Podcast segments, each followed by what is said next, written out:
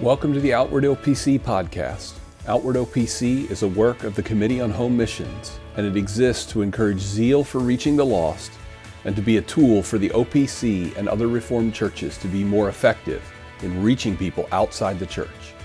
You can check out the website at outwardopc.com for articles, videos, and tools to help you and your church be more outward in your ministry. Now, on with today's episode.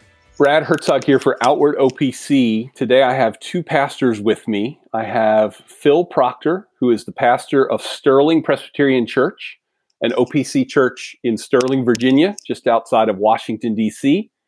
And I also have John Paul Holloway. John Paul is the church planter of Acacia Reformed Church in Manassas, Virginia, which is a church plant from Sterling, uh, which is one of the reasons we've got them here today to talk. And Phil and John Paul, I'm just going to jump right in uh, with a question. Maybe I could start with you, Phil. Uh, my understanding of this recent church plant in Manassas is that it wasn't something that just popped onto the scene after eight or 10 years of ministry with you guys saying, hey, we have you know too many people or we have people from Manassas. This was something that had a lot more intention from day one in Sterling that there was an emphasis on even being a brand new OPC church plant, I presume a small group of people, there was an intention about, hey, we want to be a church planting church. Could you maybe give us a little sketch of, if you can remember back to what that kind of felt like a little bit, how, how do you, as a pastor in a session in a congregation, how do you communicate that intention of being a church planting church? How do people respond to it? And, and what is the journey like to this point where you see the Lord bless that intention leading to this church plant in Manassas? Yeah, I think uh, the vision has to precede the metrics. And, and so setting that vision from day one, we want to be a church planting uh, congregation, having it be a part of the membership getting to know us. Uh, budgetary meetings, uh, surpluses are not building fund money, they are church planting money. Uh, the metrics really are just the number of people. And once we reached the metrics, we have been praying, we've been focusing on this for eight, nine years. And uh, the metrics then seem to make a lot more sense and Phil, following up, how, do people like as you as you kind of have that mentality? You, you mentioned some things there, you know, prayer, budget meetings, no building fund, those type of things. How do people respond to that intention and mentality from early on? Obviously, you know, it takes people time to kind of get in that flow, but did it develop to the point where it became contagious in the congregation and people were looking forward even before you guys knew about Manassas and John Paul and all that? Was there some expectation? Are there bumps in the road? Like, what was the dynamic like with people, you know, kind of catching that vision as you guys tried to to lead? There's going to be a vision. Uh, either it's the session's vision or it's the loudest person in the congregation's vision. Um, and so when someone comes to a new church, what's, you know, are they looking for us to buy our own building and get property and become quote unquote established. Well, if we're setting our vision clearly on day one, then they're probably going to move on down the road. Vice versa, if someone has a real passion for evangelism, for seeing uh, people reached, and we tell them, hey, this is our DNA, this is what we're about, then they get on board, and and so it does. It's a it's a reciprocal, uh, positive loop. So John Paul, let me let me jump ahead to, to to today. I don't know what your story is, how you got familiar with Sterling. I don't know if you were part of the congregation or what, but could you tell us how you got exposed to the opportunity to plant a church and what that dynamic was like as you kind of heard about whether you were from inside or coming in from the outside as you heard about Sterling's vision and this mentality and you got to know people and, and see this dynamic. Just uh, give us a little sketch of when you arrive on the scene and how it leads to the point that you're now out there as the church planter in Manassas. Uh, yeah, so uh, that started with a phone call from John Shaw. Uh, the, fir- the, first thing you should know about me is that I'm a Texan, and uh, I'll talk about it frequently uh, to the annoyance of others. Uh, but I was in, after completing seminary in Philadelphia, I went back and did a year long internship in San Antonio, Texas. and it was my hope to find a church in Texas because I ha- I love Texas.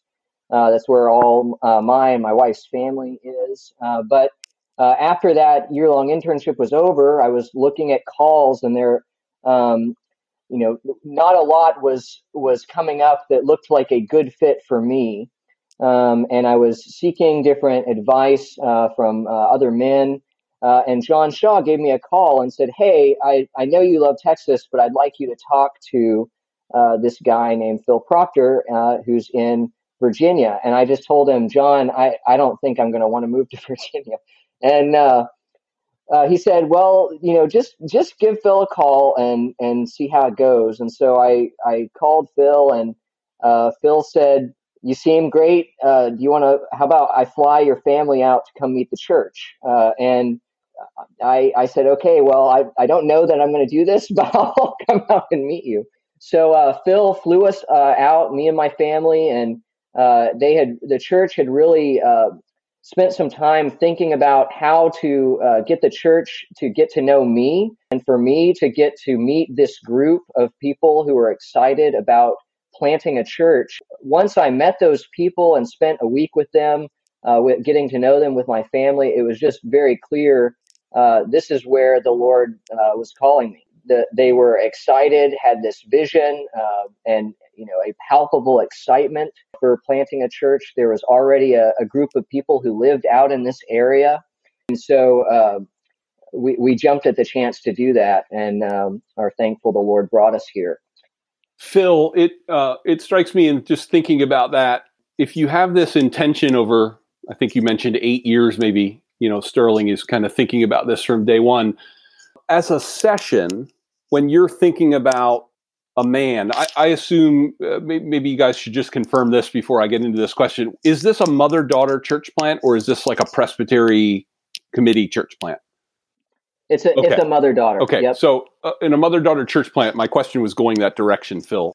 When you're thinking about a man for this work, you, you've had this intention, and I'm thinking about other OPC congregations and thinking about church planting are there things in particular maybe maybe one or two of them we could imagine are obvious but are there things that you're looking for in calling a man to a church plant that are even distinct from just a man's qualifications for for ministry of a you know existing church? Were there things in particular that you as a session had thought about and talked about that you were looking for in all candidates but in particular in John Paul so our candidate process actually was pretty brief. Uh, we as a session determined that I would reach out to John Shaw and Al Tricarico.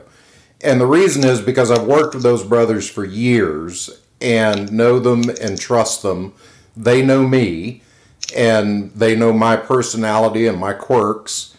And so when they recommended uh, a couple of names to me, and told me why they thought it would be a good fit for me. That immediately caused me to, to start down that path.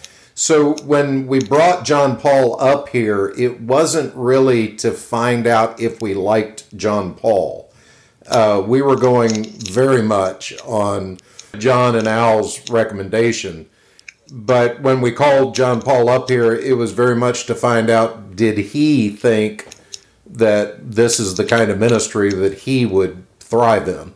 So that that's interesting, J- John Paul. Did you um, were you aware of that coming in, or like what was your experience like? You know, uh, as I ask these questions, I'm thinking about other listeners that you know are in similar situations. Was that something you were aware of? Did you get a sense of that, or was it just first time in and just trying to figure figure things out, John Paul? Uh, I definitely felt vetted. I would say. Um, I don't think. I, actually, I think at the uh, one of the the meetings that was hosted at uh, the church planting elders home, who is who is now gone to be with the Lord. Uh, Mark Rogers hosted a, a meeting, and uh, I was grilled for maybe like an hour and a half uh, with tons of questions. yeah, I, I, felt like it, there there was a little bit more of a vetting process of them seeing is this the guy that we want uh, and and I, but of course, I was thinking as well about is is this a place where the Lord is calling me? And John Paul, your your story that you mentioned about you know you and your family loving Texas and having family in Texas and you know kind of desiring if the Lord would open doors there, but then in the Lord's providence He doesn't. That that's a pretty common story, and it's actually uh, I don't get the question like with Outward OPC, but I know John Shaw and Al Tricarico you know, get that question. I've been to church planting conferences a lot and, and hear discussions. What would you, how would you encourage men who are maybe in the same category thinking about they have a natural bent, whether family wise or just culture wise to a certain area, doors don't open. How, how would you encourage men to think about that? And what was that like for you and your wife? I don't know if you had children at the time or if you have children now. What was it like for your family to, to kind of make that shift mentally and emotionally as you saw the doors open and you know be kind of open to that? Yeah that's a tough question. Um, you know we did we did it prayerfully. Uh, we talked with both my parents and her parents uh, and and thought through uh, what would this look like if the lord was calling us here. You know i i told uh, people at this church plant this is a place i would never choose to to move to uh, of my own volition it's uh, you know a, a, busy cultural culture place. It's kind of outside the DC metro area. Uh, people are very career focused and busy, as opposed to uh, Texas, uh, where life is much slower uh, and uh, I would say m- more family focused in some ways. But yeah, we we came out and saw it, and and you know, I do really feel like we, we kind of viewed it like be, being missionaries, like this is a mission field, and there there are certain advantages uh, to that. Uh, we we are very much outsiders to this area, and and we think like outsiders to this area. We're not uh, insiders here, uh, and so that gives us some natural connection with other people who are outsiders to this area, and uh, we think about things and see things a little differently there. Um, I think encouragement to to men who are thinking about this is a, few things I was looking for in in um, a church that I would go and pastor. I, am young. Uh, we do have uh, children, uh, pretty fresh out of seminary. I, I had done one internship uh, after seminary. I did one during and then one after. Uh, but I know that I'm young, and so I was looking for a church with men who could uh, give wisdom uh, and and mentor uh, me, and and I found that in the session at Sterling and in Phil Proctor. Uh, so that was a huge plus uh, for me for for this position. Yeah, I think the other the other thing is I would just be uh, encouraging men to be thinking about uh, where where the Lord and whether the Lord is calling them to a particular place. to think careful about carefully about that because it, it often I think is very different than what we expect. If I can uh, uh, switch gears just a little bit, I'm going to ask both of you this question about each of your churches, but I'm going to start with you, Phil. Um, people have heard from you. It's been a while since we've heard from you on Outward OPC, but we have done a couple stories in the past about your approach to evangelism and outreach, your approach to loving your neighbor, you know, in Sterling and just developing a bit of a culture of openness and evangelism and reaching people there. I wonder if we could revisit that because it has been a while and people who are listening may not be familiar with those resources. Could you sketch out maybe conceptually, but also some examples of uh, things that you focused on, both as a family and as a congregation in Sterling, to kind of develop this sort of culture of evangelism and, and sort of the contagiousness of that for the people coming into Sterling? Yeah, so First is that we want to show hospitality to strangers. And so everything that we do, whether it be a Thanksgiving meal, a couple of times a year we do a cookout in our neighborhood where we just my entire contribution is a bag of charcoal and my my grill and people bring their own food, drinks, everything. But we're always inviting people from the church to come and just share and be nice and friendly and loving and welcome people into our home. And that really has fueled a lot of the growth. And I think that's why Sterling does is pretty much made up of people from the Sterling area as opposed to people that drive long distances to get here. But our problem as Christians is not that we don't know enough people. All of us have enough contacts. Our problem as Christians is not being winsome, not being intentional uh, about those things. So, hospitality evangelism has always been huge for us, uh, but also uh, I like the the app called Meetup, and it's this subscription thing where you can create your own group, you can host it, and so we've hosted three different groups uh, over the course of the past few years. One is an introduction to Reformed Christianity, and it's really aimed at people that are already believers but just don't know what it what this Reformed stuff is about. And uh, so that's been something that has drawn a lot of interest over the years. And then another is specifically aimed at atheists. So it's called Northern Virginia Christians Answer Your Questions and and so some of the young men in our congregation have really taken ownership of that and meet on a monthly basis with uh, whoever wants to show up. But there there does seem to be two or three guys that are regular uh, in attending, and this has been going on for years. Um, another one was just sort of a more general dinner and discussion uh, kind of a thing, where we would toss out uh, an idea and and bat it around, and then I would kind of step in and try to point it towards the scripture's you know solution to this ethical dilemma or whatever. So so those are those have been tools that we used, but really it's just getting to know your neighbors, inviting them into your home, getting to know the people at the grocery store, just the the contacts that we all have. And Phil, you mentioned there that uh, you, you, mentioned sort of in passing that a lot of people at the church are from the Sterling area and not driving far. W- would you say that that sort of slow and steady hospitality, as you know, more people see it happening in the church and start to do it on their own, and you can kind of do it collectively as a congregation, is that how people have become aware of your church and visited your church? Are there a lot of people coming from website and things like that? Or is it more the dynamic of just this slow, steady, consistent, get to know people, not rush them into the church, have them in your home several times type of approach? How, how have people uh, ended up coming into Sterling, particularly those that maybe stayed? Yeah, that's a great question. I've I try to stay on top of the answer to that very question. It, you know, what is effective, and and where are we kind of spinning our wheels? And uh, I would say it's probably 50 50 between people that have uh, connections already within the congregation. But then the other 50% are people that are searching for us online. And so we've had a lot of people that have come in in response to theological drift uh, in their own uh, denominations.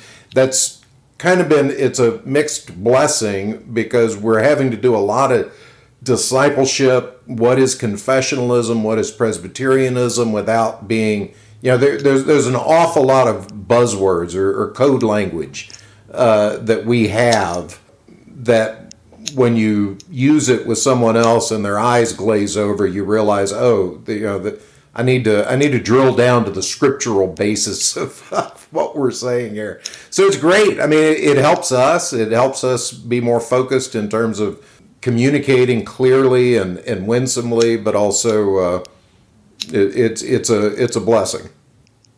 So, John Paul, if I could switch to you with a similar question, uh, obviously a much younger church and going for a shorter period of time, but I'm interested in.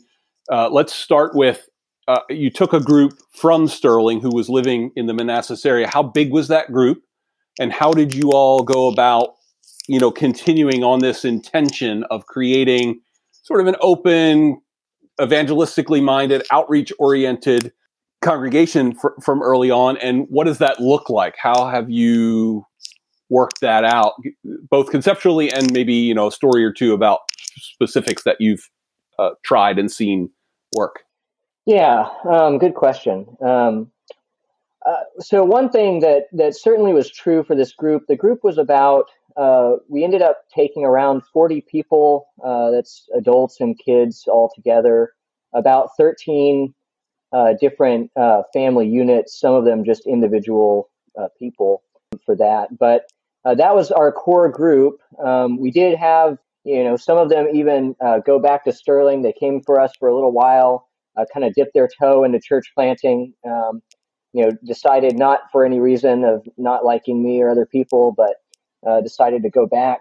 Uh, the Phil's uh, fingerprints and that culture of hospitality was all over these people um, when they came with us uh, to to do this church plant. So already in the seed group, there was a a strong focus on uh, having people in their homes, uh, caring for one another, doing meal trains for each other. And uh, here, that is just very countercultural. Uh, in Northern Virginia, people do not have each other over uh, for for uh, non-entertainment kind of dinners. Uh, I would argue they actually rarely go into each other's homes. They'll go to restaurants and things like that. But um, you know, that is very inviting when other people come and see that. And so the first thing we did before we when I was just at Sterling, uh, I came in March of 21. Uh, and I think the original goal was for us to begin the church plant in summer or fall of 22. We ended up moving that up to January of 22. Uh, but we began a uh, uh, Sunday evening Bible study in area homes out in this area uh, that was um, focused on, it was going through the Gospel of John uh, and it was focused on evangelism from the Gospel of John. From day one with this group, um, we have tried to focus on uh, how do we share the, the, the gospel with our neighbors? Uh, do you know your neighbors' names? It's, it's things that you guys talk about a lot on, on this podcast, but things that you have to continually remind people of. Oh, you know, if you don't know your neighbors' names, how are you praying for them? How do you know whether they're Christians or not? You, and so continuing to, to do that. And as as we did that, as we began, uh, you know, praying in that way that the Lord would give us opportunities to reach out to neighbors and friends, suddenly the opportunities start appearing, and and people who maybe were I mean, I've I had some people in the group say, you know, I've I've never seriously considered evangelism in my Christian life, um, and suddenly, you know, as part of doing a church plant, they realize, oh, I'm I'm called to share the gospel with uh, with my neighbors. I you know, maybe I need to tell my neighbors uh, that I'm a Christian or tell my coworkers that I'm a Christian because uh, sometimes in this area that's something that you know Christians are hateful bigots or uh, you know ignorant, uh, and you don't want to be seen that way. So there are some people who downplay the fact that they're they're committed Christians. So I you know encourage them uh, to those basic things. Let people know that you're a Christian. Uh, let them know that you they can people can talk to you about your faith and that you're interested in those kind of questions. So uh, as we developed into a, a, a more cohesive group, it, it uh, we just had a, a, good number of people and a good uh, amount of momentum. And uh, Phil asked me, I think in September, what do you think about trying to launch in January? And uh, the Lord uh, provided, and we were able to. Well, this has been great, guys. We thank you for your time and, and talking about these things. And I, I think people, both in church plants, thinking about church plants, or just living their Christian life will be appreciative of hearing about these two works and the mother daughter relationship. So we're thankful for you being here, and thanks for taking the time today. Thank you for having us. Thank you so much. It's been a pleasure. That's it for today's episode. You can go to the website at outwardopc.com to check out more resources. And you can sign up for our email list where you will receive notifications when new things are available. Until then, we'll see you next episode.